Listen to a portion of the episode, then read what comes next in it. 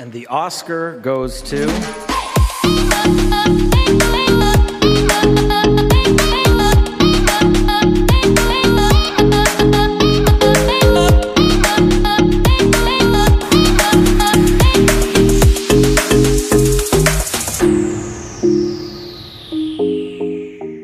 Welcome to Blessed Picture, a podcast where we explore underrated or off the wall movies we think are totally blessed.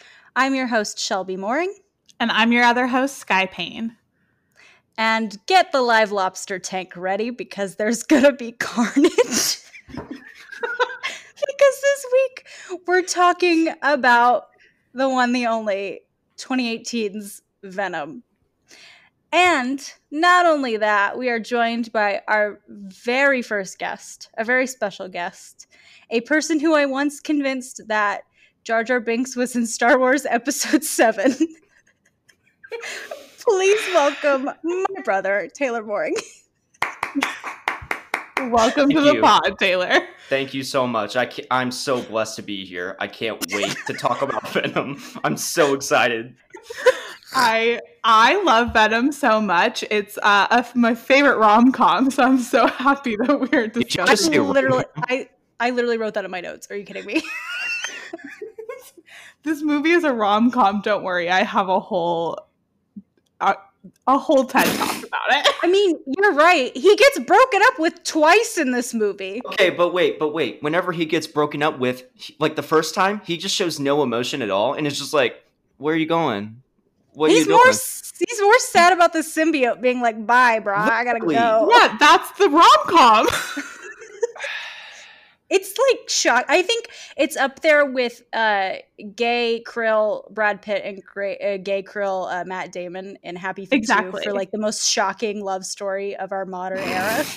when when they released this for VOD, uh, they reconfigured the trailer to make it like a rom com trailer between Venom and Eddie. Wait a second. Are you serious? I'm dead serious. Wait. I have to seek this out at some point. This I I believe you, but I also like even like not believe it. I I remember it so vividly because I loved it so much, and then it was like on the Wikipedia page, and I was like, oh my god, I didn't hallucinate this. Like, thank God. But before we get too deep into that, we do have to talk about our blessed movies of the week. So, Skye, I will ask you first what is your blessed movie of the week? My blessed movie of the week is from the 30s. It is I Married a Witch. It's now on HBO Max. It's very short, very campy. I had a great time. Um, I just loved it. It was like very easy to watch, very entertaining, and I love witches. Thank you. Veronica Lake, correct? Yeah, She's in that? Correct. Great hair. Great hair, great, great gowns. Hair. Great hair, great gowns. gowns. And she has incredible outfits in this film. Incredible outfits. I love that for her. Taylor, what is your blessed movie of the week? So I just have I have a quick question. Um, so am I allowed to give some runner ups? I mean, I guess you can. Sure, why not? There are no rules on this podcast. Go for it. Tell us your anything movies. goes. All right, so we're gonna go with the runner-ups first. So, all of these movies I've literally watched within the last day. Some of them within the last few hours. So, wow. the first one that I have as part of my runner-ups, it has to be Uncut Gems um, by Hell the Safdie yeah. Brothers, yeah, A24 yeah, movie. Sure. Um, Hell yeah! You know, Adam Sandler, Diamond District, Kevin Garnett. There's a there's a big KG, jewel, baby yeah, you know, a big uh, uncut gem, as they would say. Yeah, the he, Weeknd. We can't forget the Weeknd. Yeah, we Abel can't forget him. Job. We can't forget. Um, we can't forget about KG. You know, basically costing uh, Adam Sandler his life in the movie, basically because of this stupid jewel. But anyways, um, my gems are very uncut. I still love the movie. Um, it's incredible. Um, we watched that on. Didn't we watch that? Like, I don't think we watched it on Christmas, but we watched it around Christmas. Correct? We watched it on like Christmas Eve. Yeah, no, because I watched Parasite on Christmas Eve, so it was like I think uh, it might know, have. It been... was it was sometime during Christmas vacation. Who knows? Something like yeah, that. sometime during that time, and we watched it like on my laptop. Um, yeah, we bootlegged the, the shit out of that. It leaked. I remember the leak. Yeah. Yes. Don't report me FBI, if you're listening, Sorry for watching the movie. you, you didn't hear anything we just said. But it was like we watched in the dark as soon as it was as it was over. We just like sat there in silence. We sat there, and then after like a few minutes, I just go, "What the fuck?" Yeah, for sure. Yeah, Yeah, you have to um, decompress. yeah. There, there was a lot that uh, went on. Also, the next movie I have, also by the Safdie brothers, also an A24 film, Good Time. That Hell was yeah. that was a hell of a movie. Uh, Robert Pattinson, you know, he does not show cheek in the movie, but Because last night Taylor was texting me. We were texting about doing this podcast, and Taylor asked me, "Had I seen Tenet?" And I was like, "Nothing will get me to the theater to see that unless Pattinson shows full cheek." and I'm here to report that Pattinson does not show cheek in Tenet either. Rep. No Sorry, cheek, not even dong, just n- nothing. no cheek, no dong, nothing. he don't show shit. Um, but yeah, so uh, the story was wild, and the way they progressed the story along with uh, Connie just like getting into these bad situations and manipulating everyone around him just for the sake of his brother, and just everything about it was great. I love the score too. I thought the music was really well done, and also the lighting and the cinematography. Everything in those aspects I thought was really incredible actually. I thought it was great. Um Well, thank you, Peter Travers. You're really going in here. I, I feel like being, you know, very educated right now. Um And what, okay, what is your final so movie? the winner for my blessed picture of this week is Drive featuring Ryan Gosling. And Oscar I Isaac. Love that and movie. Oscar Isaac and Bryan Cranston and uh you know He's in that movie? Yes. Yeah. It's been a minute. I He forgot. I rewatched it recently because I was doing a Letterboxd list of films that actually get the vibe of LA correct, which Drive Yes. does. And I was like, "Oh, I forgot that all of these people were in this film. Yes. Yeah. Question. Wait, hold on. Um, because you're talking about LA and we're talking about Bryan Cranston. Is Trumbo on that list? I've never seen Trumbo. What the hell is Trumbo? I don't know, and I'm He's scared a to find. screenwriter. He was like a, he's like it's a He's biopic playing of a Dalton prolific Trumbo. Is that what Yeah, he's playing? Dalton Trumbo Oh. who got blacklisted. I don't think I'm gonna like that film. No, well, it was one of those movies where it was like nominated for Golden Globes, and everyone was like, "What the fuck is this movie? Why do we care?" It was like the two popes of its time. I just looked up Trumbo on Google and it brings up the trailer. And in the thumbnail, it's just a picture of Bryan Cranston in weird ass glasses and In the his tub? eyes. No, not in the tub. No. His eyes are very just Why smudged does together. his chin look really weird in this thumbnail? He's just squinting his eyes really close together and smoking a cigarette in this thumbnail for some reason. He just looks weird. But yeah, he's in the bathtub at some point. So I guess if you're a Bryan Wait, Cranston wait, hold on. stan, a Trumbo Bryan tub. Cranston, Trumbo tub. are you really googling that right now? Yeah, yeah, yeah. I'm look. Oh wow. No Oh, cheek Oh. or dog, but Oh, Bryan I found Cranston. the real one. I didn't find the Bryan Cranston version. yeah, version. I found the real one too. I want, Bryan, I want Bryan Cranston in a tub. Come on. Welcome to Trumbo Talk. I know Welcome to that the Trumbo podcasts are not a podcast. visual medium, but I highly uh, suggest putting Trumbo Tub into your Google image search and just Okay, uh, wait, wait, wait. vibing. So, so first, there's like you know pictures of the real dude. Then it just shows pictures of houses, Like real estate. I'm not kidding. Mine does not do that way. Do you have safe search up? What's going on? It's just showing real estate listings. What? There's a nice spread in this kitchen, though. Oh my god.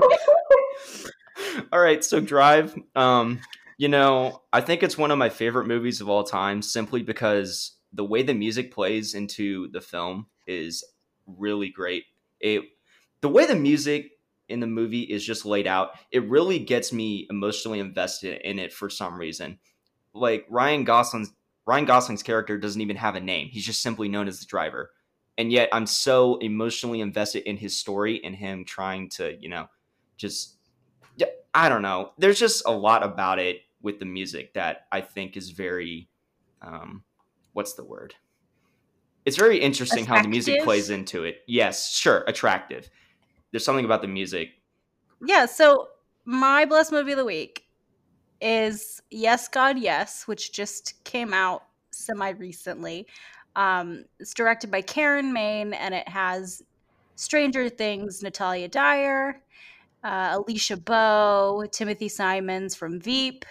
Natalia Dyer plays a young uh, high schooler who goes to Catholic school, and basically it's sort of the typical like she doesn't seem to feel like she's like a good Christian enough, or she sort of doesn't seem to have the same connection to religion as everyone else around her, and is like the she's sort of surrounded by temptation a lot, and just she's a teenager, and that's kind of the thing. So she ends up going to this camp to try and reverse these feelings, and uh, if you've ever like gone to school in midwestern Indiana, you'll uh, probably know plenty of people who have gone to some sort of camp like this. And it just really reminded me of like sitting at lunch in high school, and like half the people had either gone to what was known as chrysalis or like knew people that had gone to chrysalis and it was one of those things where people would go to it and then like they'd come back and they'd be like changed for like a week and they'd be like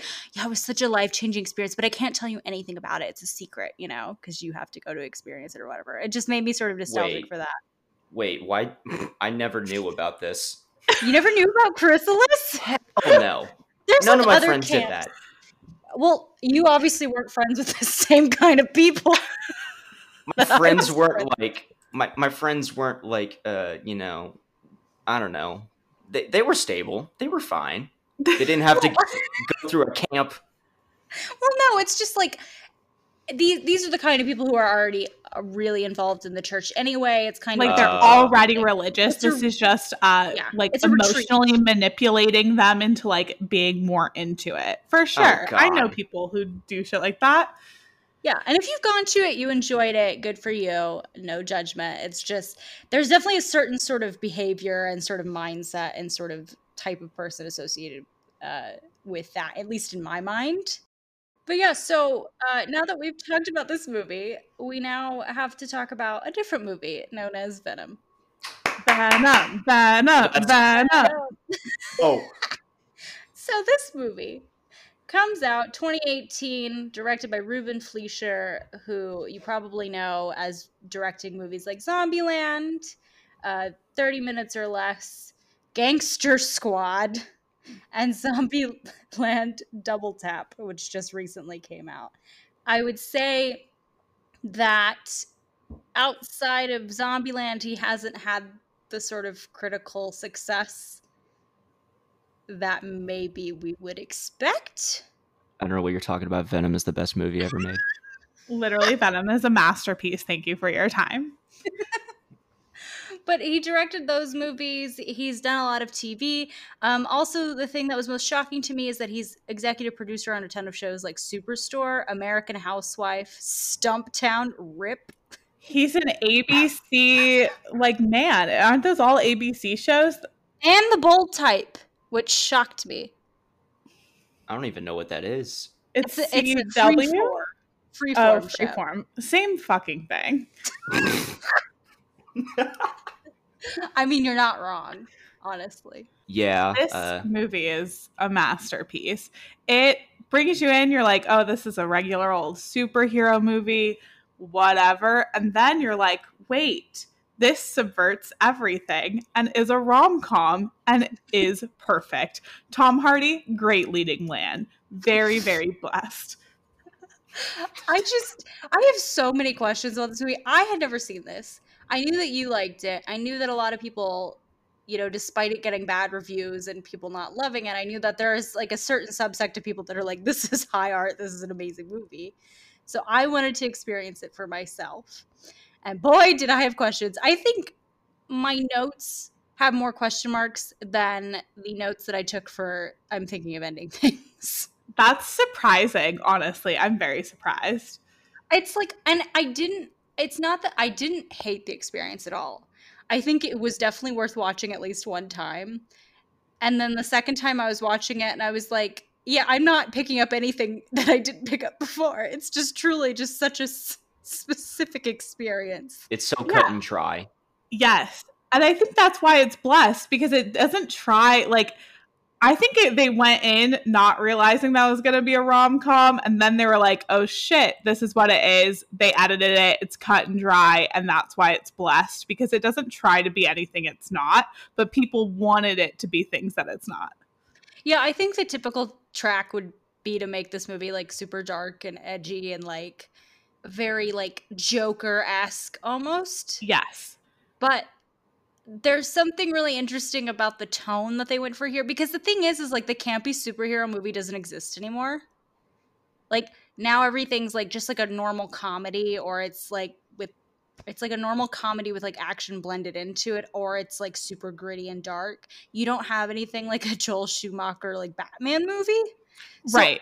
I think that it is interesting that this movie was so like wildly like hated and and whatever. And there's a lot of things I can understand exactly why people don't like this movie and there's a lot of things that don't make sense or don't work, but I think when I'm thinking about the tone, I actually think it's kind of interesting and I, I think that's that's something that people just weren't expecting that. So I think that's part of the reason why they got really mad about it and weren't into it. They expected one thing and got something very different. Right, totally. Like they did not expect like going in that like Venom would tell Eddie that he was a pussy because he wouldn't jump off the like building.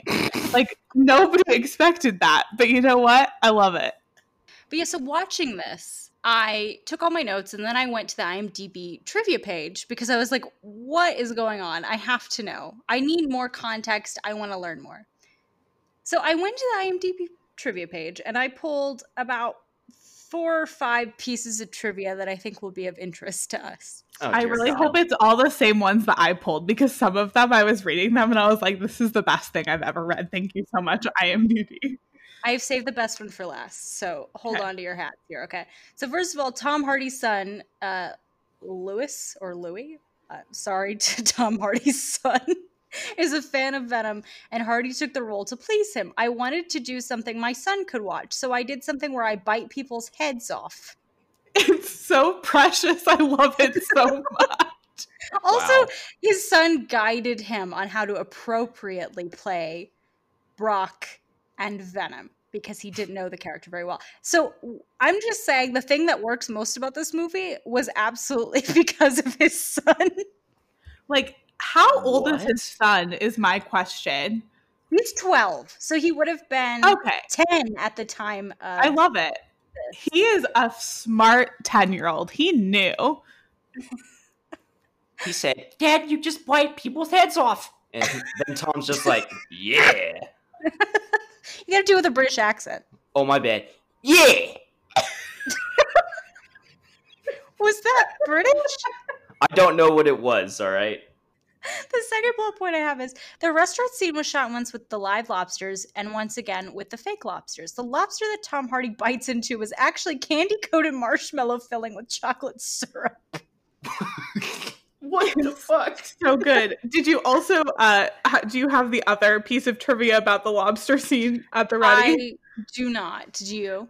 Yes. So Tom Hardy came up with the idea to have Eddie Brock get in the lobster tank when they were rehearsing the scene on location, but the tank was originally not built to support having a person inside, so they had to build a whole special one and had to like wait to film that scene. They built a human tank. Yeah, part of the budget of this movie, you know, that should have gone to special effects went to the lobster Dude. tank. The special effects are so fucking shit. It blows my mind. And you know what? I love it. I was just like, what did they do with their money? The lobster Where did it go?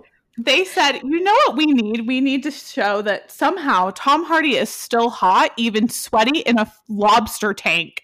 And that is more important than any special effect. Imagine you're working in the special effects department for this, and then you get a note that's like, "Uh, the budget was slashed because we had to build a lobster tank. So just so uh, all that work you're doing, like, just scale it back a little bit. Just make it look shittier." Hey, yo, get the candy coated lobster tail. we need it on set. But I do have to say that I think that the first fight set piece when like Venom takes over Eddie's body is very good. I love Venom wrecking bitches. Like I think that that set piece is the best set piece in the movie. Yeah, that's pretty good. And that, like and also I will say like at the end when it's Riot versus Venom, it's like okay, like the special effects not looking great isn't as obvious because there's no humans in the frame. So it's like Yes. If you Yes. ignore if when any time he's in shadow or there's like a lot of dust or smoke happening, it obscures the shittiness of the special effects. What Yeah. I thought was the shittiest aspect of the special effects in general was when he was getting the CAT scan and then he just goes Starts, like, completely insane. Vibrating. Yes. It's so fun. I love it so much. His fucking face just starts like glitching out. It's not even like realistic as to what the symbiote would do as in terms of like the symbiote would like try to get out of his body. It was a straight up glitch, like something you'd see on a fucking computer. Like Wait, Taylor, do you have experience with this Are you symbiote coming out of your body? Like, have you been, have you been possessed by a symbiote? Like, I just like like the rest of the movie, every Yeah, other but- person that it happened to, it was just like, and then But it was Eddie, because of the high frequency of the sound. I find it to be bullshit. Taylor's like, listen, I know things because I have a degree in symbiote. All right. I went to fucking clown school with a concentration in symbiote, uh, symbiote studies. All right, oh my god. But I know have this a couple, shit. I have a couple more points of trivia here. I'll get through them pretty quick. So first of all, Michelle Williams told the Hollywood Reporter that Tom Hardy was a big reason why she decided to sign on for Venom. He's so talented and so committed. He also makes unusual choices in a moment to moment, scene by scene kind of way. I always like to do those things I haven't done before, genres, parts. I like a challenge, and one of those challenges has been stepping into a bigger world, which I just find it so funny because there's like nothing challenging about this role whatsoever. And it's basically her being like, Yeah, I needed a paycheck to pay for Matilda's private school, maybe. Right. Also, my thing is like, will they ever let Michelle Williams play a role that is not like the wife or girlfriend of someone with like out a bad wig? Like, I just have some questions. Like, she says that she wants to take different roles, but every single role she's ever played is the same. she's always furrowing her brow. Like she is the wife with the furrowed brow. Like She if she's not queen. crying, she's concerned. The wig was not doing it for me. I'm just gonna say it. The wigs in this The movie are actively bad. They're the wig so work bad. in this movie, criminal. Straight to jail. Wig jail. Wig jail, Wig wig jail. prison, maximum security wig prison. I should have texted a picture of the wig to my father and gotten like a quote on uh, his opinion on it. I really wish I had. Also, I realized specifically Woody Harrelson's wig looks Oh my like Jessie God. Buckley's hair, and I'm thinking of ending things.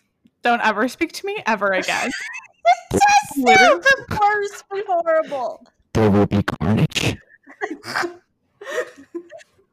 Also, Tom Hardy based his performance as Eddie Brock on three actors: Woody hmm. Allen, Okay, martial artist fighter Conor McGregor, Yikes! And wait. Redman the rapper. Yikes! wait, what rapper? Redman. R- why? Maybe he just really likes dirty. I don't know what to tell you. Man. He also cited singer James Brown as an influence on Venom's voice. Right, because we can't forget that Tom Hardy does Venom's voice. Um, Yeah. I think that that's kind of blessed. I love it. It's really fun. Now, the very last piece of trivia, which disturbs me even more than that. Lin Manuel Miranda wanted to portray Carnage. Are you That- fucking serious? I read that. I actually clicked out because I said that's awful. No like, fucking I- way. I personally love In the Heights. I'm an In the Heights stan, but anything after In the Heights, Lin Manuel Miranda should not be allowed to do anything. It's he yeah, there's an article from November 22nd, 2016. So this is before the movies come out. And he was talking about wanting to play Carnage. That's the goofiest shit I've ever heard. Instead of Disney and Marvel, we're looking at doing a maximum Carnage movie or bringing Carnage into the MCU as a character. He wants to play Carnage genuinely as a fan. What? Who who looks at Lin Manuel Miranda and thinks Carnage? Himself, apparently. Uh, Tommy Kail when he cast Lin Manuel Miranda as Roy Scheider in Fosse Verdon. Yes. No, goodbye. I've blocked that from my memory. goodbye. Um, also, se- Absolutely not. speaking of Marvel, um, there was between Kevin Feige and Amy Pascal, there were fights about whether this is like considered part of the MCU. And Amy was like, no, this is in the MCU. And then, like, later that same month, he was like, no, it's not. yes. Sent from my Sony Xperia. Why are you punishing me? You know when like Tom Hol- when it was like a huge deal, they're like Spider Man's not going to be part of the MCU anymore. Everything's falling apart. I'm like imagining the world where Tom Holland is stuck in a contract where he has to interact with Tom Hardy's Venom and Jared Leto's uh what was that guy's name Morbius or Moribus or something. Please Morbius. don't. Don't. Morbius? No. The movie No. about- Which Society has progressed past the need for Jared Leto. is that movie coming out anytime soon? What's But the deal wait, with that movie? I loved I loved Joker and Suicide Squad so much. now I want him to be a living vampire. Damaged. I'm gonna get a damaged tattoo on my forehead. Wait a second, Tyrese is in Morbius? Can't.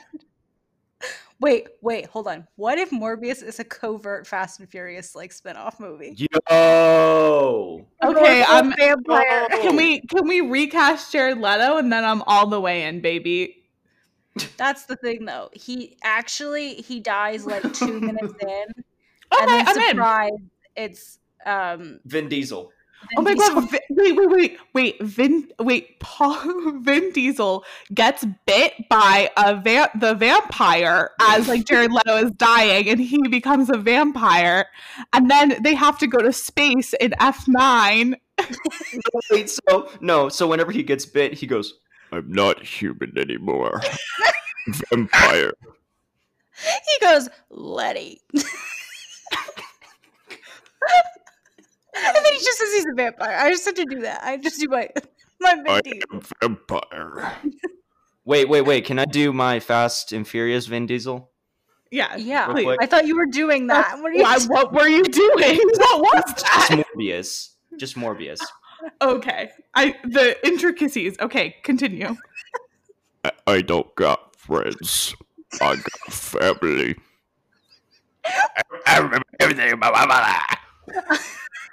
All right, thank you. That's it. That's all I got. Okay, I don't know who that was supposed to be, but that was not Vin Diesel. Vin Diesel. I just tried not to laugh. that was not Vincent Diesel, sir. Vincent Diesel. But anyway, so after Venom appeared in Spider-Man 3, 2007, Sony attempted A attempted bad to develop movie. a spin-off film based on the character. Work began in 2016 of um wait, sorry. Work began in March 2016 on a new version that would start a new shared universe featuring the Marvel characters that the studio possessed film rights to.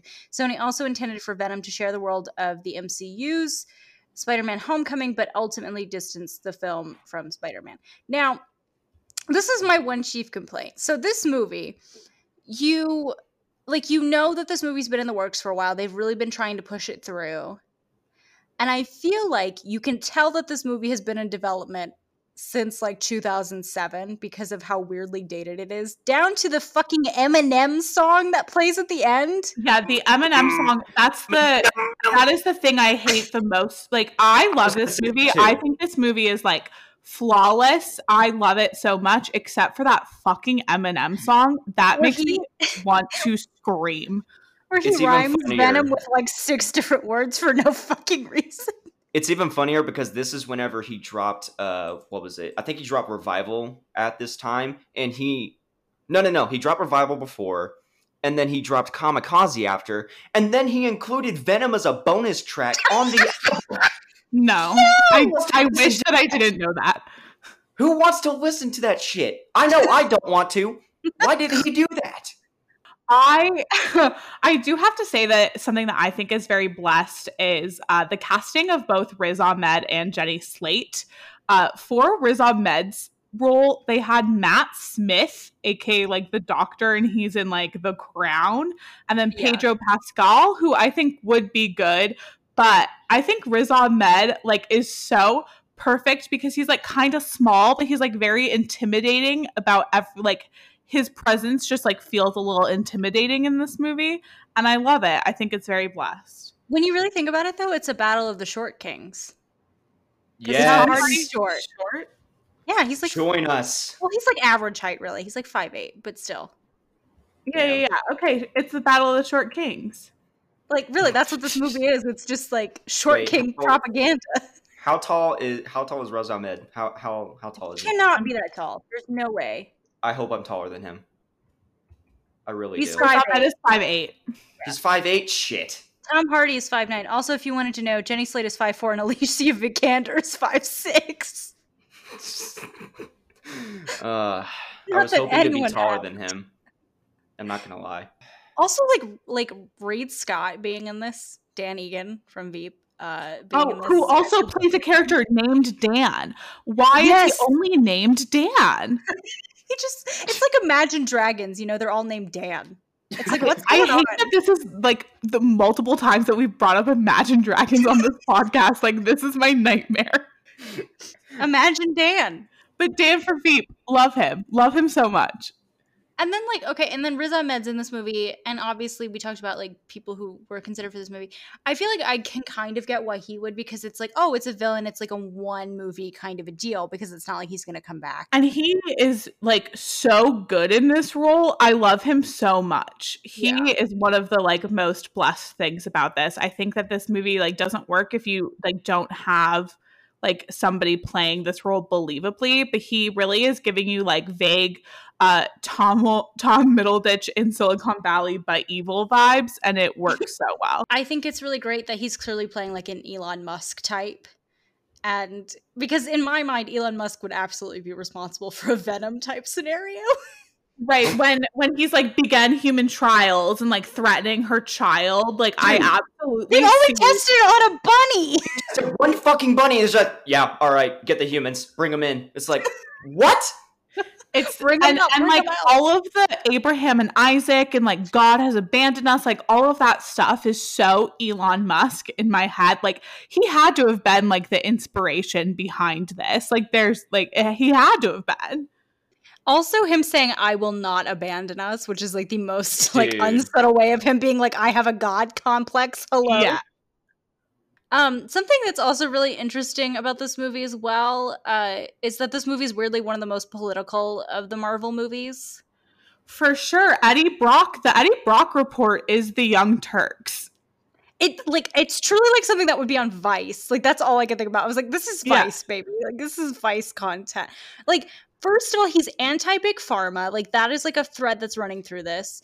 There's also like a big thing about the exploitation of like poor and like unhoused people and people who are ill, people who are vulnerable in general, which is weird because it's like in the very beginning of the intro of like the Eddie Brock report, you know, you see a bunch of different stuff and then at the very end, you get him saying something about like all of these homeless people disappearing and being exploited and like nobody cares. And it's like hidden in the intro. And then it's like mentioned a couple of other times, but it's so strange that that's how they set it up.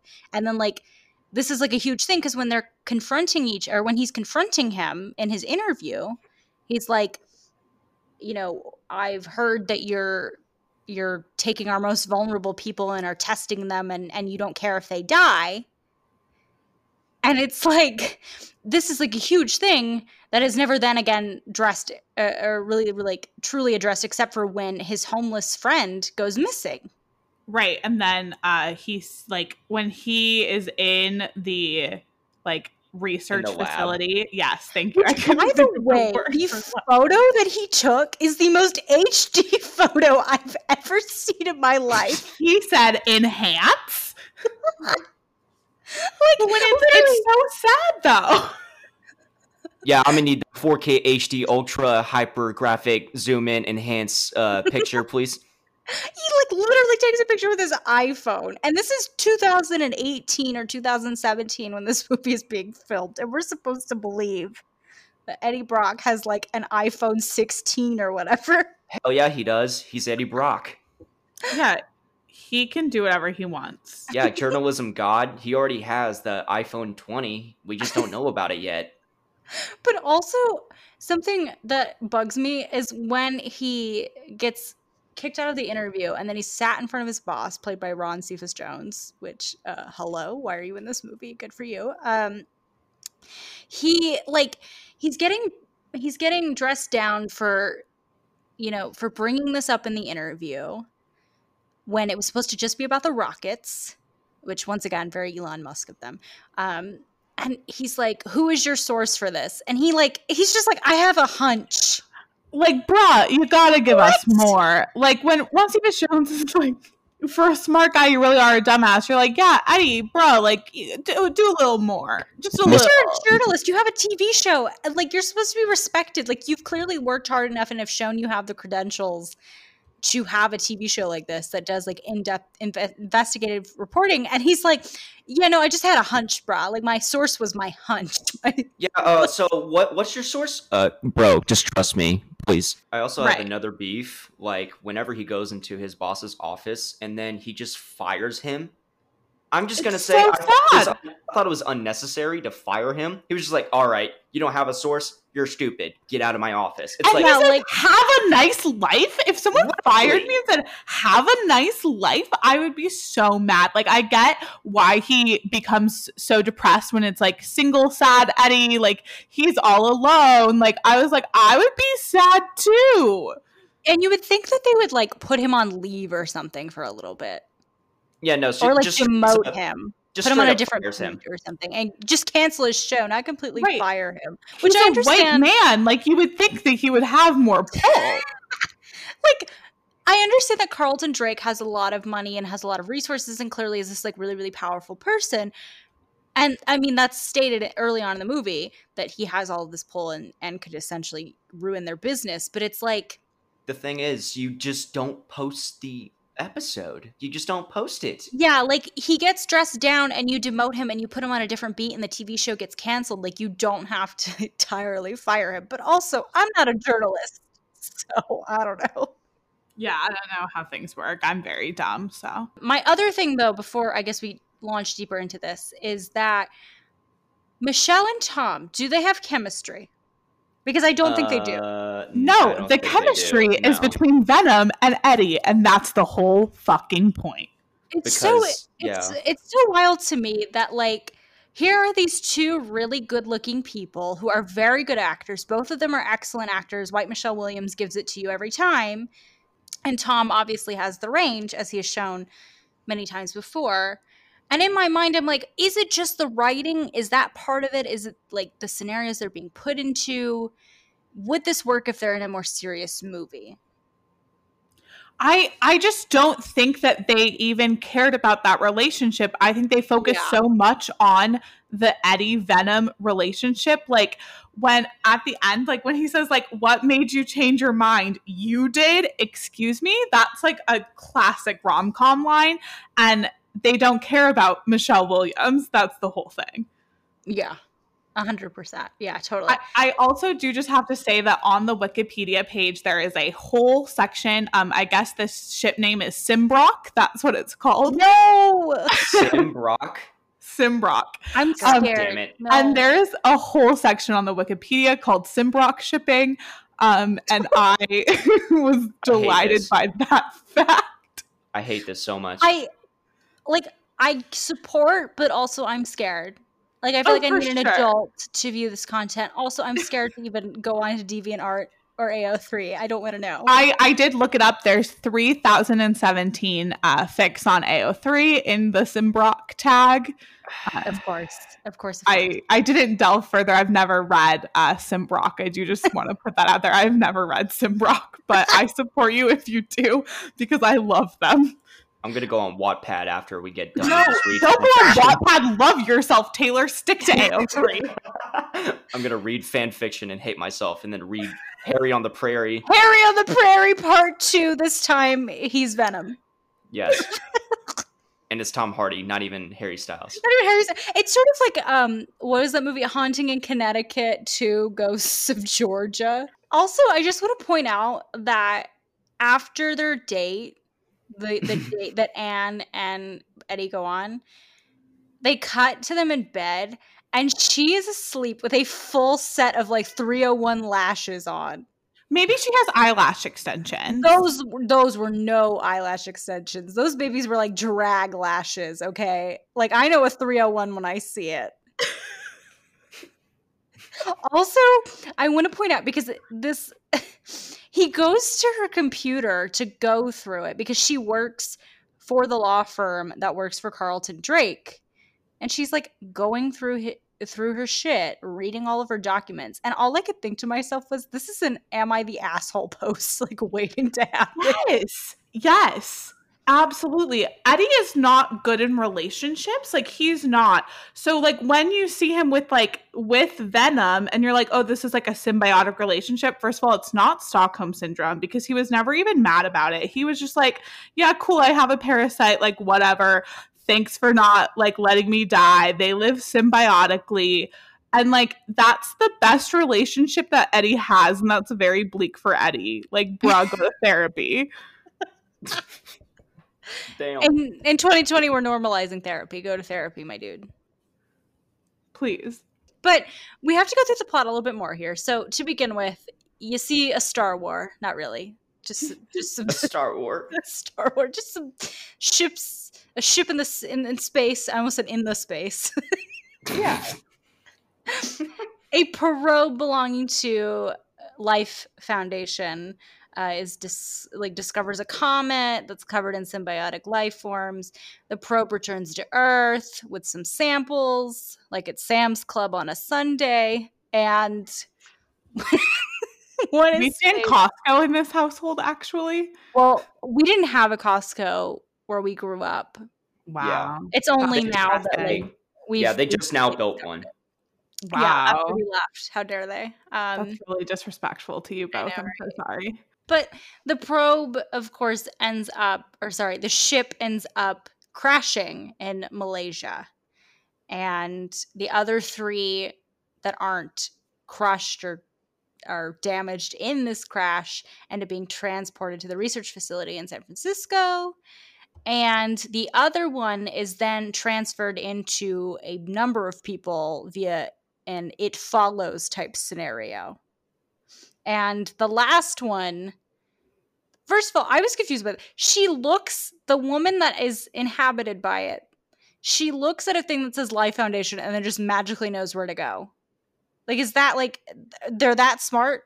Yeah, I think they are because like. Riot was like so smart, right? Like Venom is like, oh no, like I'm really dumb, like I'm the loser on my planet. He's really smart. He can do whatever. So I think that they have like way more intelligent life than we But- do. But also, my question is you read Life Foundation on a piece of scrap metal or whatever, and you just magically know where to go? Like, They just no, have chips implanted. They have they GPS have- navigation. like, do they have Waze built in? Like, what's going on? Like, they just automatically know? Also, I do have to say that uh, the old woman who gets possessed by the symbiote walked. So the uh, in Captain Marvel, when that old woman uh, gets like fights Captain Marvel on the bus, like so she can run. God, yes. Also, the old lady in It chapter two, which I've only seen Oh, the I- for. Oh my god. I, I have not seen that because of who I am as a person. I'm baby. But this is also the point where we are introduced to Eddie Brock and his lady, Anne Weying, played by White Michelle Williams, who is an attorney preparing a lawsuit defense for the Life Foundation. And it's at this point where he's developing a story for his show, The Eddie Brock Report. We've already talked about this a little bit. He plans to confront uh, him about the. Wait a second. This is where it makes sense. So the Wikipedia tells me that the reason why he knows about this is because he read through the documents. I get it all scrambled up in my mind, and for some reason, thought that like Uh, already knew about it, but he did. Okay, so it's the documents. That's where he gets it from.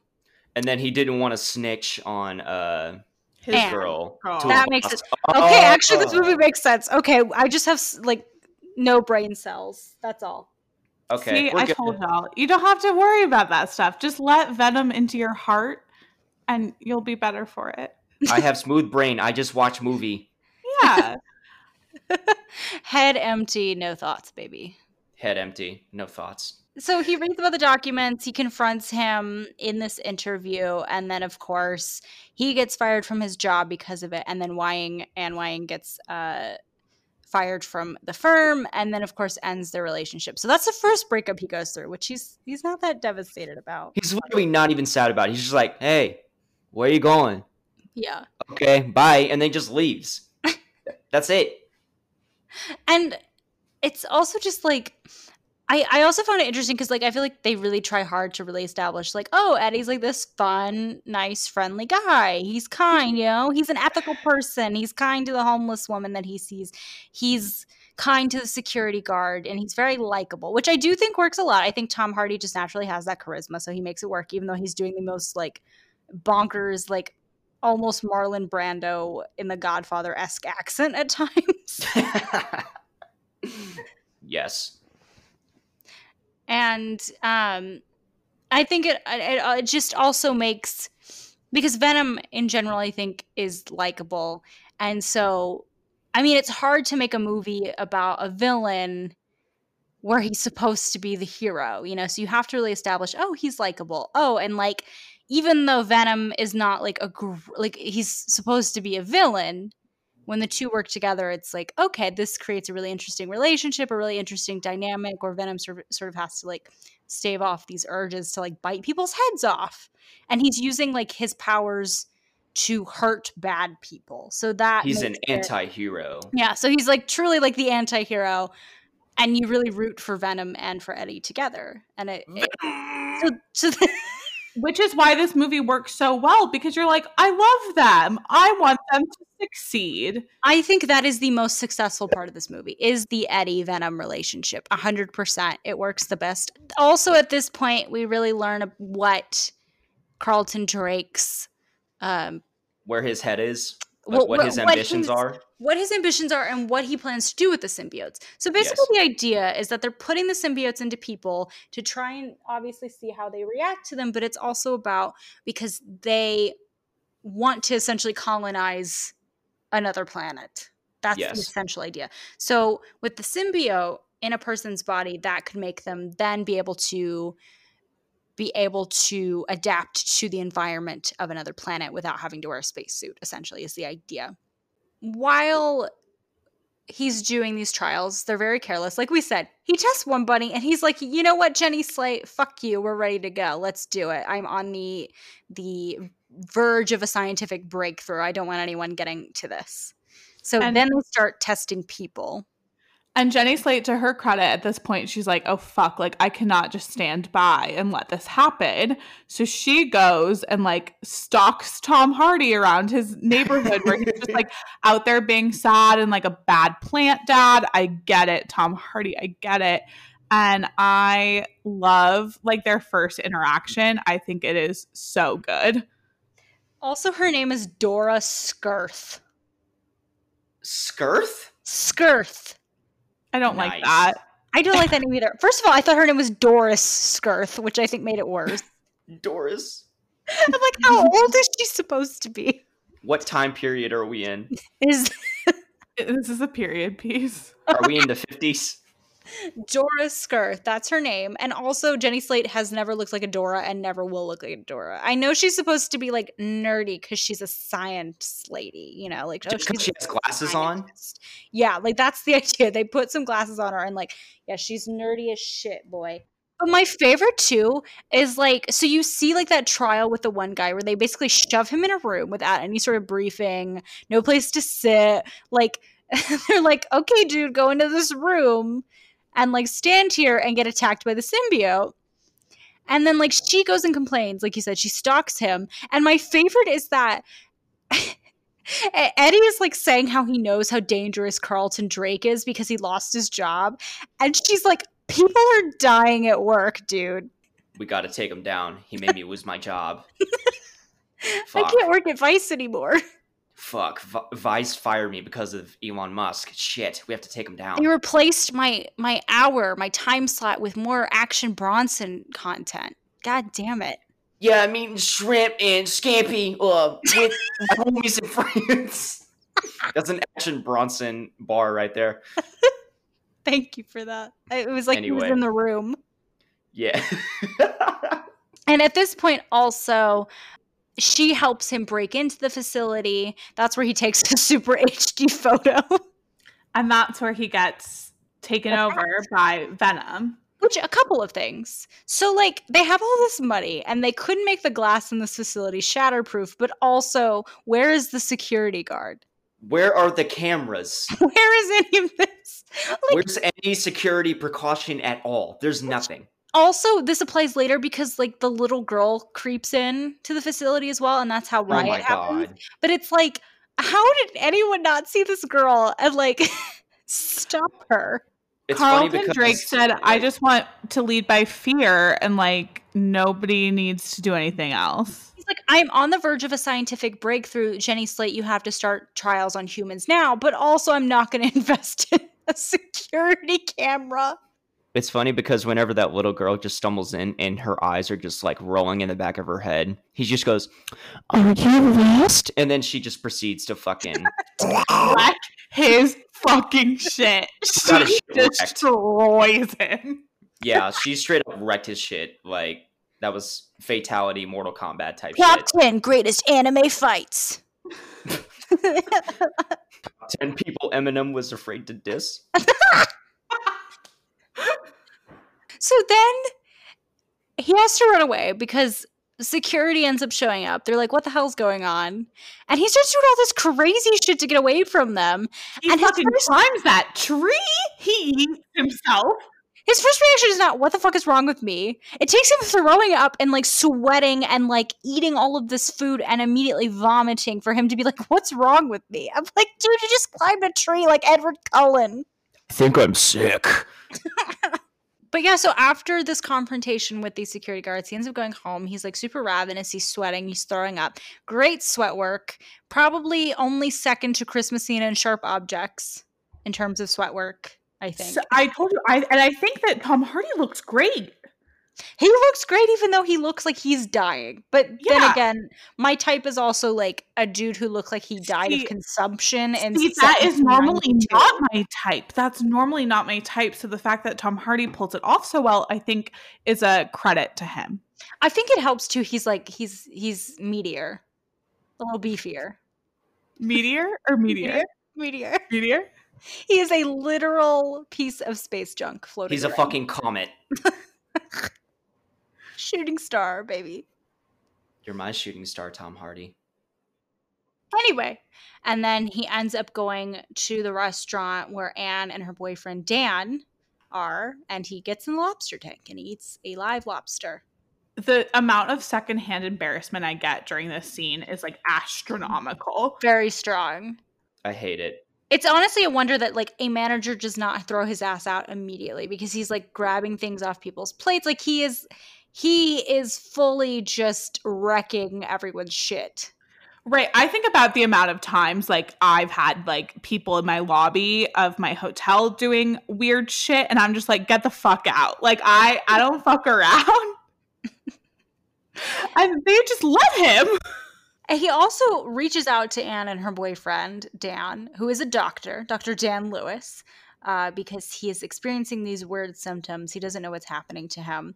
And it's during the MR- MRI that you get the discovery of Venom trying to leave his body. And during all of this course, he also has Venom talking to him, and he doesn't really know what's happening. He doesn't understand why there's a voice in his head.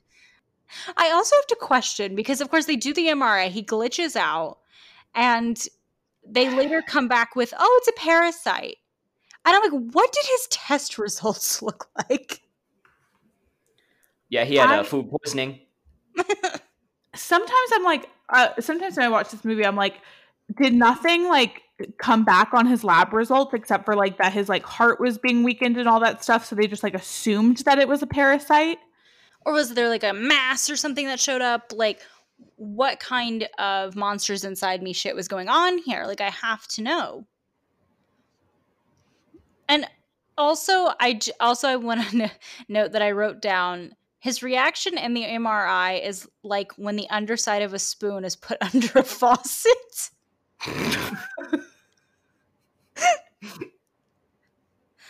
I just thought I should make that known. Um, meanwhile, Carlton Drake calls Dora Skirth Skirth. to talk with him. And he's like, Yeah, I know what you did. And will you tell me who helped you? And she ends up finally selling Eddie out. But of course, rather than just letting her go, he ends up releasing the symbiote, one of the captive symbiotes, and she is killed. Rip And- Jenny Slate. Yeah. Also, my favorite is like she's in this room with him. The symbiote is there. Why would you ever agree to go into that room, especially when you know you've done something that like could really potentially jeopardize one your career, but also your life because of these people are literally killing people. She knows this. She said, "Fuck it, we ball." For real though, she did not care. She was like, "All right." She Bet. was ready to sacrifice herself. She And knew I- what she needed to do. You know what? Like, if I were in that position, like, I don't care. Kill me. Whatever. like, let me just, like, make sure that, like, somebody knows what's happening here and someone's going to save all these people. I don't care about me.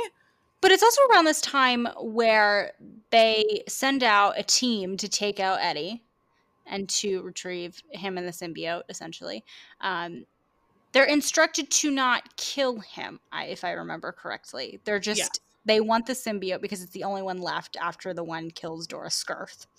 And first of all, my question is how is the man who is leading the squad, how is he not Bill Burr? Does this man not look like Bill Burr? Oh my god! I wait, I forgot that there's somebody named Bill Burr. I like, like I thought it was like Bill Burr, like- Wilbur. I thought it was like Wilbur with like. no, comedian and actor Bill Burr. Sorry, maybe I should have like paused more. Um, but yeah, how is this man not Bill Burr? Like, does he not look like Bill Burr? I think he looks like Bill Burr. Shelby, can you send me a picture of this man real quick? Google Bill Burr. Why do I have to send it to you? I know what Bill Burr looks like, but like, um, what does the guard look like? The other guy? I- oh, I just wanna well, know. Hold on, I don't even know the guy's name. Yeah, show me I, the I other. literally guy. because when I, I was watching the movie, I literally typed in Bill Burr Venom. That's what I typed in to figure this out because y'all were talking about. it. I'm like, what the fuck are you talking about? His have name no is Scott. Haze. No relation to Scott Bill Burr. Haze. Chet Haze. Scott Haze. Hold He on. doesn't look like him with hair. When he didn't have hair, he looked like him. Okay, I mean, all right. He looked like maybe. him more Anyway, emotion. He doesn't look like he doesn't look like him in pictures at all. I'm sorry. no, I'm just That man does not look like Anyway. Bill Burr in pictures. but anyway, so the head of security is sent after him. They're not supposed to kill him because it's the only remaining symbiote left. And this is where they start fighting in his apartment and I I do like that scene where he's figuring out his powers. I think that's really successful. I think it it works really well even though the CGI isn't the best. Um and I also like the scene of him on the motorcycle even though that feels like it goes on for a very long time. That scene I- was so long. I it's very long, but at the same time, I'm like, you know what? It's very fun and I love it. Um, I also love when uh they're like right and he's like, I have to like write this note, and he like writes like do the right thing on the napkin. I think that's very precious. I also find it funny though. He like doesn't write anything else. Just do the right thing, and is like, "Yep, that's supposed to tell him He's everything s- that he's supposed to do." He's a Spike Lee. But it's at this point, Venom and Eddie are talking to one another. This is where you start getting into the romantic comedy aspect of it. Venom tells Eddie that he's a loser, and he basically tells him the entire idea is that the comet is searching for planets where the symbiotes can possess and devour the inhabitants of the planets. Um, Venom offers to spare him if he helps the symbiotes achieve their goal. And essentially, of course, he uh, later decides to stay with Eddie because he likes being on Earth. He likes Eddie's partnership, and they work really well together. Um, but I really, I really enjoyed this conversation. Like I said, the most successful part of the movie for me. Yeah, And uh, when Venom is like, "You're making us look bad," I think that's so fun. Like, I love like you know, in, in a rom com when they're like teasing each other. I love it. it's very that. It's also at this point where um, Dan calls Anne to tell her that Eddie's medical charts are astronomical. His, his readings are astronomical. He's clearly not very well. Which my first question was Is he violating HIPAA by doing this? I don't know law. I went to theater school. but like he's telling someone who is not him medical information. I that's that's gotta I, be that's a HIPAA violation. Someone yeah, is listening like to this podcast right now who has HIPAA adjacent experience and is like screaming right now, "You idiots! Yes, it is, or no, it isn't." I've never claimed. I've never claimed to be smart. I just want to put that out there. I have never claimed to be smart. I am notably a dumb bitch. so he, yeah, he breaks into his old workplace to turn evidence of Carlton Drake's crimes. He's surrounded by SWAT and is forced to transform to escape. And Anne witnesses this transformation and takes Eddie back to Dr. Dan's office. And this is where it is explained that the symbiote is slowly killing him. It's rotting his internal organs. And he, of course, makes sure to let them know that he has two weaknesses high pitched noises and fire. And it's at this point that the MR, MRI machine is used to separate the symbiote from him. And then he's captured. So, this is when the symbiote goes up into the ceiling and goes away. And then she goes and rescues him because she and the symbiote merge together. And then she goes to see him and, and to save him. And this is when she turns into dummy thick Venom Lady. Really, really good. And then one of my favorite moments is when, she, like, the Venom decides that he's like, actually, I'm done being dummy thick Venom baby. I want to go back out. That's how the transfers they make out. That's the most chemistry that they have this entire movie. It literally like there. it is like yes, exactly. Right. They really do be making out. It really do be a rom com like that that whole moment you're just like holy shit is are they doing are oh they're they're doing that okay and then like at the very end like she he's like hey i'm sorry about venom and she's like do you want to talk about that kiss like that was your buddy's idea hello hello I it's, it's delightful. I love it. It's delightful. I can't believe people hated this rom com. I love it. So at this point, Riot happens. Riz Ahmed is then transformed into Riot. And this is where we get our like real full on super evil villain for the movie.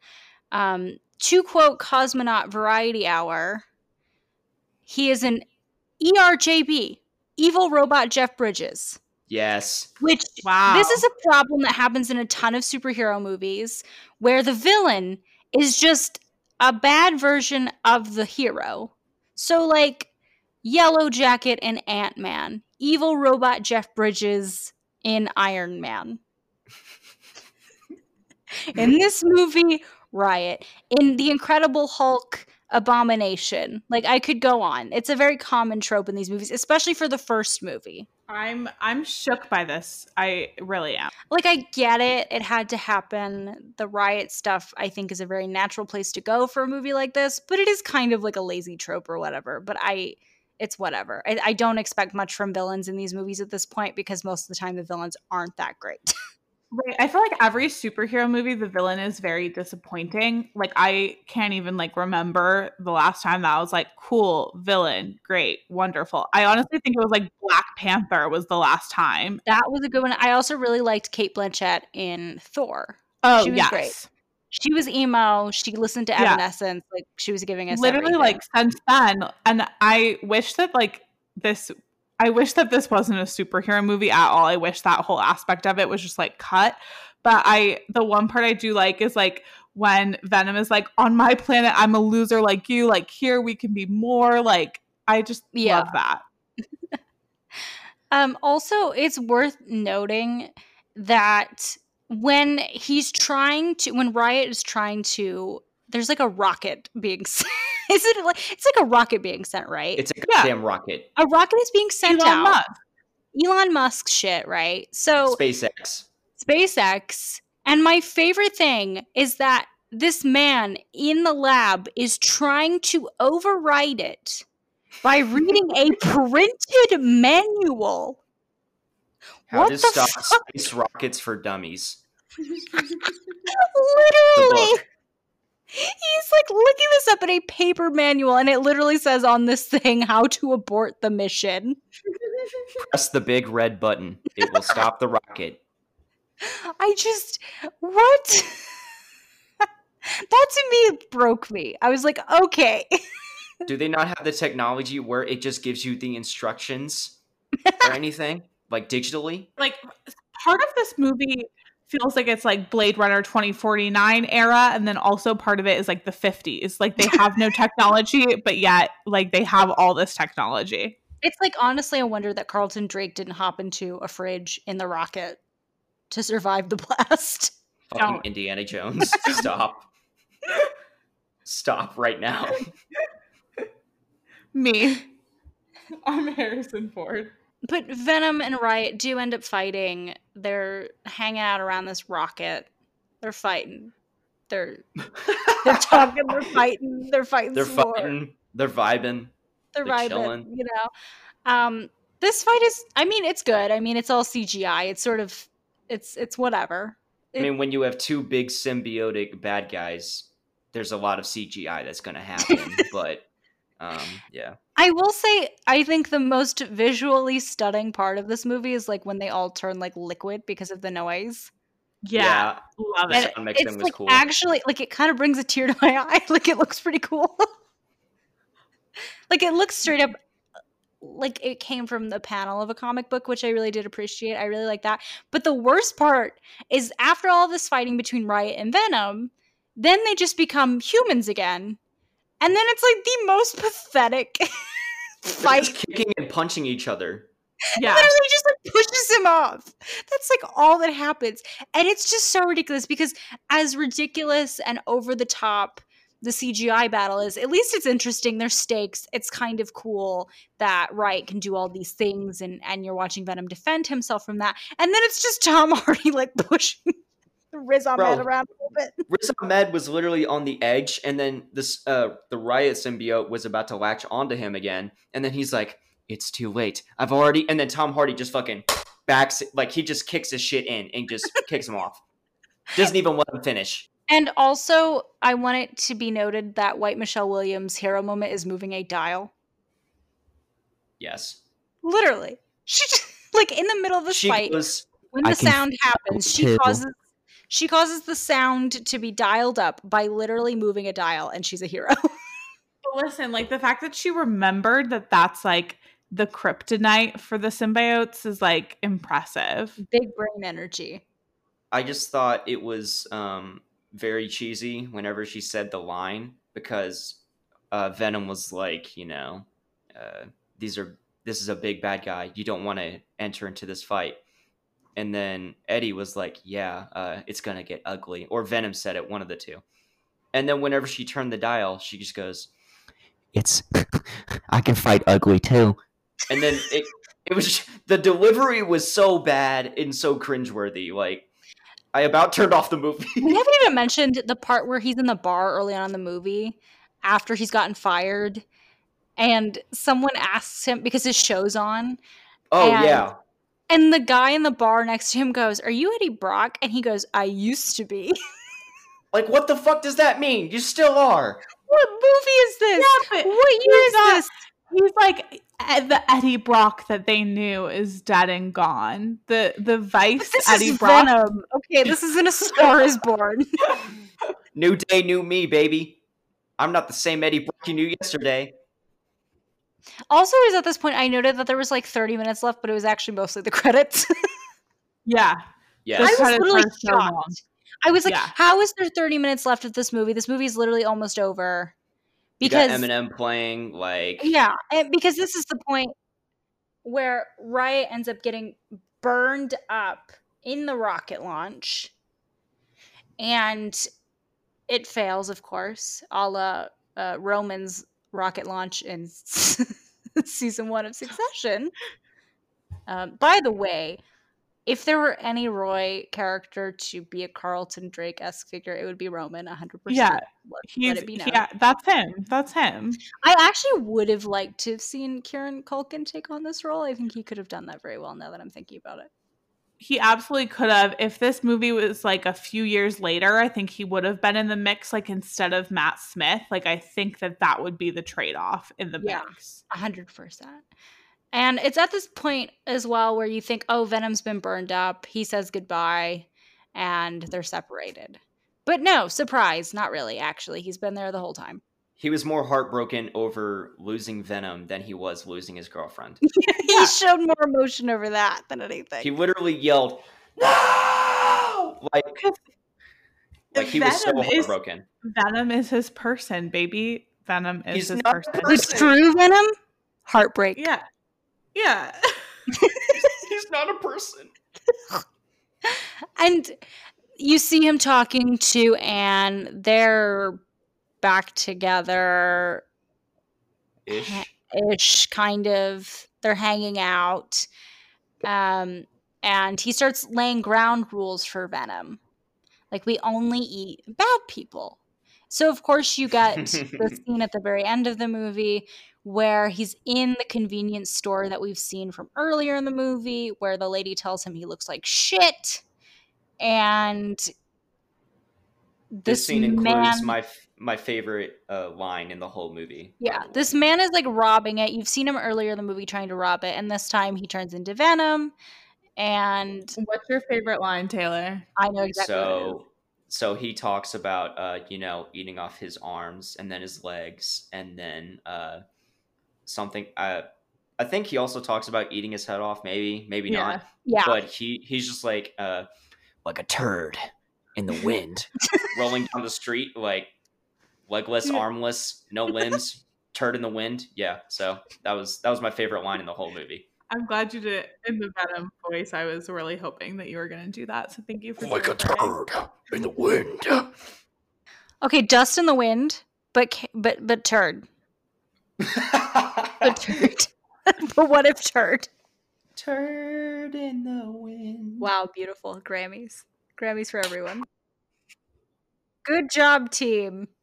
Wait, I have I do have a question about like obviously I love this rom com, but I have a Yeah. question. Like, do we think I I I'm scared to like look at the fic, but like does Venom like inhabit somebody else's body and like that's how they have sex? Like I just have some questions about the mechanics of it all. Whoa! Uh, that sounds like a job for AO3, baby. I just have some questions about the mechanics of it all.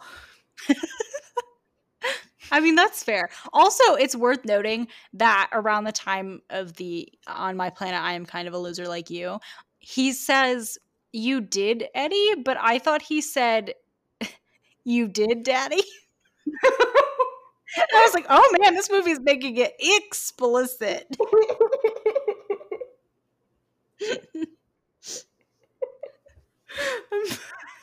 I can't. I have to die. You know, uh, so I'm just gonna say, Skye, if you are really curious about the ins and outs of that whole Venom sex situation, Yeah. uh, you got Rule 34 that exists. So there you go.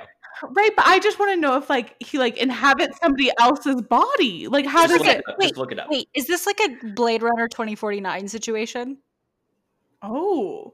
Like Uh, with like, it- McK- like Yes, Mackenzie with Davis? Ana de Armas. Yeah. yeah, and the hologram. I I think you're onto something. I I bet I would bet like a hundred dollars. There's probably like a Blade Runner 2049 Venom AU out there. Oh, a hundred percent. I actually I'm writing it. I'm writing it as we speak. What are you talking about? and of course, this is the end of the movie. We get the needle drop with uh Eminem rhyming Venom four at a time. And after this, we get the after credits scene. There's gonna be some carnage. we see Eddie Brock going to prison to Wig prison to interview Cletus Kasady, who is a serial killer.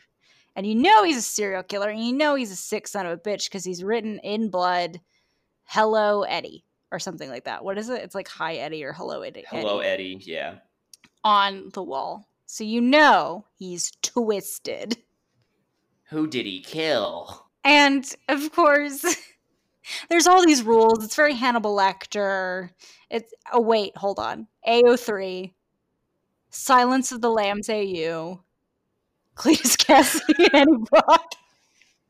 God damn it. I have to leave. The lambs are still screaming. Oh. That should be the, that should be the subtitle, not "Let there be carnage." It should be the lambs are still screaming. Wait, I'm sorry. Yesterday I looked and there was 317 fics on AO3 and now there's 320. So congratulations to the three people who posted the new. Uh, it was us, obviously. Yeah. But he's invited to interview Cletus Kasady, and of course, he promises that there's gonna be carnage when he escapes. End movie. Roll credits. Done. Cut to black. Are there any final thoughts that we have on this on this um, movie? I just I love that it subverts everything about superheroes and I love it so much and I think Tom Hardy is wonderful. Excellent. So, uh, my final thoughts is that, um, in comparison to other superhero movies, I'm just gonna say uh, it's not one of my favorites by far, at all. But I still enjoyed it for what it was. And uh, if you want to enjoy this movie even more, do not try to take it very seriously because Yeah. that will just downgrade the whole quality of the movie, and that will take you out of the moment. For so, sure. Um, yeah, just take just take it with a grain of salt. Just it's, fucking it's like Showgirls in that you cannot go in expecting a good movie and you cannot go in expecting the worst movie ever made because I don't think it's the worst movie ever made by any means. You just have to expect, oh, it's going to be weird. It's going to be a little cuckoo. It's going to be a little bananas and just expect to have a good time. So now we are moving on to the next segment of our podcast that we are calling What the Plot. It is my brother's turn. It is Taylor's turn to guess the plot of a movie. Now, we went through a list of several movies that you could have chosen, and you chose to guess the plot of Who's Afraid of Virginia Woolf, a movie you have never seen and I've know never nothing even about. heard of it. Interesting. That's so so, surprising that you've never heard of it. now, okay, you do you know who Virginia Woolf is? You should. Um, no. Wait a second, you should because in Wait, my hold on. my junior year my junior year of high school, we made, or maybe a sophomore, we made a video that was about Wasn't the one of those videos like with, and you uh, played Virginia Woolf in this video. You didn't tell me the name of the person I was. I thought it was just a random coming person. through with receipts. You were Virginia Woolf. You have played her before. Wow, you really didn't do your research. You gave me no context on who she was. You're just like, all right, say this shit on the paper, and I was like, all right, cool, and then I did it. Wow. Anyway, so You know what? Anyway, yeah, just she is, just keep she's going. a writer. That's all you need to know. But okay. I want you to guess the plot of this movie. It is a 1966 film directed by Mike Nichols. Okay. What do you think this movie is about? Um, I'm gonna guess someone's afraid of her. Wait, give us more. Yeah, a little more. Um, I feel like uh, it has to do with she's trying to break this very underground story, possibly, maybe. Wait, what kind of writer is she? First of all, can I get that detail? No. Virginia Woolf as a writer? She is just an English writer. Okay, she's a modernist. I know she's. Wait, uh, like a I know pioneer. she's a writer. a pioneer in the use of stream of consciousness as a narrative device. Uh, so she was like one of the first people to just like write at will what she was thinking? Yes. Okay. Um damn, that just ruined what I thought the movie was about. It doesn't Uh, matter. Just keep going. I thought it was gonna be like that one movie with uh who the fuck who why can't I think of the name? Who plays the Hulk? I'm stupid. Mark I can't think of his Ruffalo? Mark Ruffalo? The movie where he un- he uncovers like this Dark whole Waters? company. Dark Water. Yes, that's the movie. Wait, how do you I- know about Dark Waters? because because they talked about it on the uh, Tiny Meat Gang podcast. Noel and Cody talked about it. I actually saw Dark Waters in theaters. was it good? It was fine.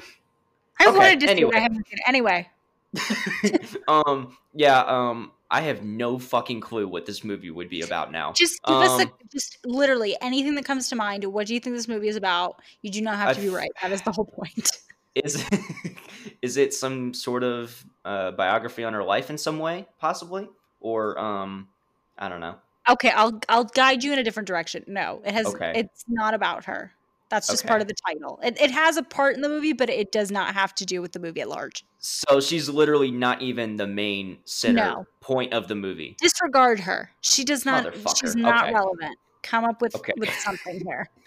All right, but so someone's afraid of her, and as a result, they make it their mission that they have to kill Virginia Woolf because she's a threat to society.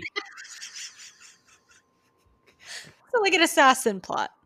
Yes, it's like uh, the the video game Hitman, but About um, Virginia Woolf. but Virginia Woolf, they have to kill her. Why are She's they? the af- main villain why are they afraid of her? because she has a massive nuclear weapon that will destroy the planet.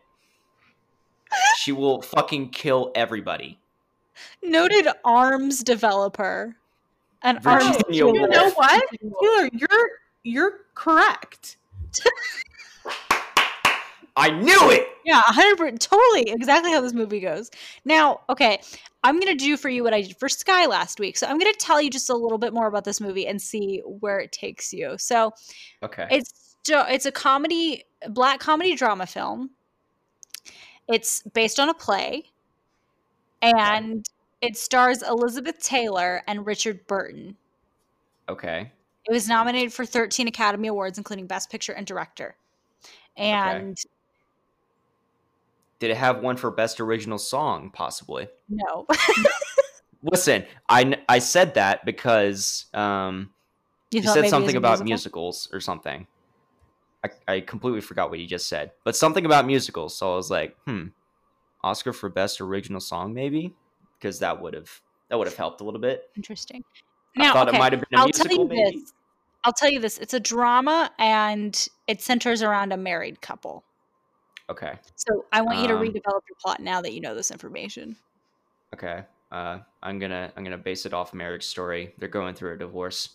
Adam Driver comes in. He di- he wants to divorce. Well, he doesn't want the divorce. Virginia Woolf wants the divorce with Adam Driver, and uh, then Adam Driver gets really mad and he takes out his lightsaber and he tries to kill her. And uh, and then they they go to court about him trying to kill her, and then also the divorce filings, and it's just one big mess. And uh, then the kid gets involved. Like it's very messy. Yeah.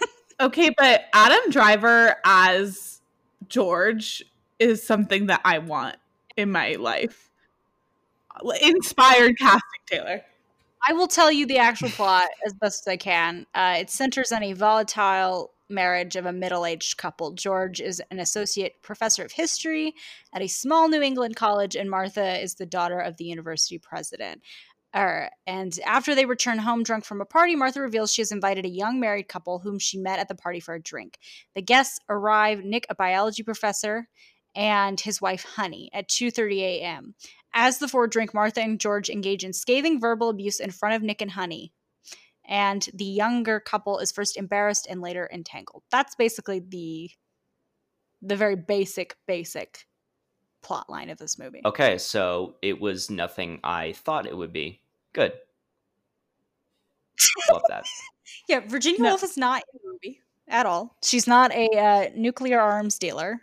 Who the fuck is afraid of her? Well, that actually comes from uh, uh, they they start chanting "Who's afraid of Virginia Woolf" to the tune of the Big Bad Wolf. Uh, I see. Yeah, that's where that and comes from. Martha, the wife, responds, I am George. I am. Also, it's worth noting that Elizabeth Taylor tells everyone that they're all flops. It's Oh, really iconic. It is really iconic. Oh damn, she's just roasting people. Yeah, yeah. Damn. But yeah, that's that's who's afraid of Virginia Woolf. I uh, I honestly we should fast track your plots into movies. I would watch honestly, let's do Yeah, it. I'll, I'll write. I'll write that screenplay. I, I can do that for you. Can we get a board of writers together and just like make that shit happen? Yeah. Like, yeah, I think we can really do something really magical there. can I be honest? I'd watch my own movie. That'd be pretty cool. Excellent. So it's time to wrap this up. We've had a lot of fun. We've talked about AO3 a lot more than we probably should. for sure. We honestly deserve a sponsorship. Um, AO3 sponsor us. Wow, if I was sponsored by AO3, my life would be really wonderful. Yeah, we've had a great time. It's time to wrap this up. Thanks again for listening to Blessed Picture. On social media, you can find us on Twitter at Blessed Pick. And now we have an Instagram, which you can find us at blessed.pick. Please feel free I to think comment. it's blessed dot picture. Oh, wait. Yeah, you're right. Damn, you don't even know your socials. I've already, I've already, it's left my brain already. Please feel free to comment, rate, and subscribe to our podcast on Apple Podcasts as it will really help us out. You can also find us wherever you get your podcasts, including Pocket Casts, Overcast, Spotify, Google Podcasts, etc., etc. And if you like this episode, please feel free to recommend us to your friends, your family members, your symbiotes, Your dog.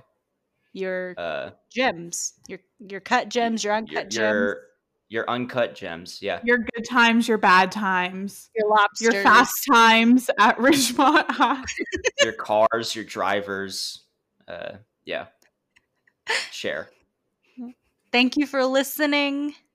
I hope you enjoyed this absolutely nonsensical episode. Yeah, I just want to say thank you for uh thank you sister for letting me invade this podcast and make it complete shit. Um I hope welcome. it wasn't I hope it wasn't too terrible. Um No. I'm gonna have to heavily edit the, this though, that's so that mom can listen to this. oh no, she's going to just hear it just uh well, the technical know, comment is, is definitely getting cut out. yeah, no, we don't need that. so, uh, uh, goodbye. Bye. Bye. Taylor, do your Venom voice. Goodbye. End of episode. Goodbye.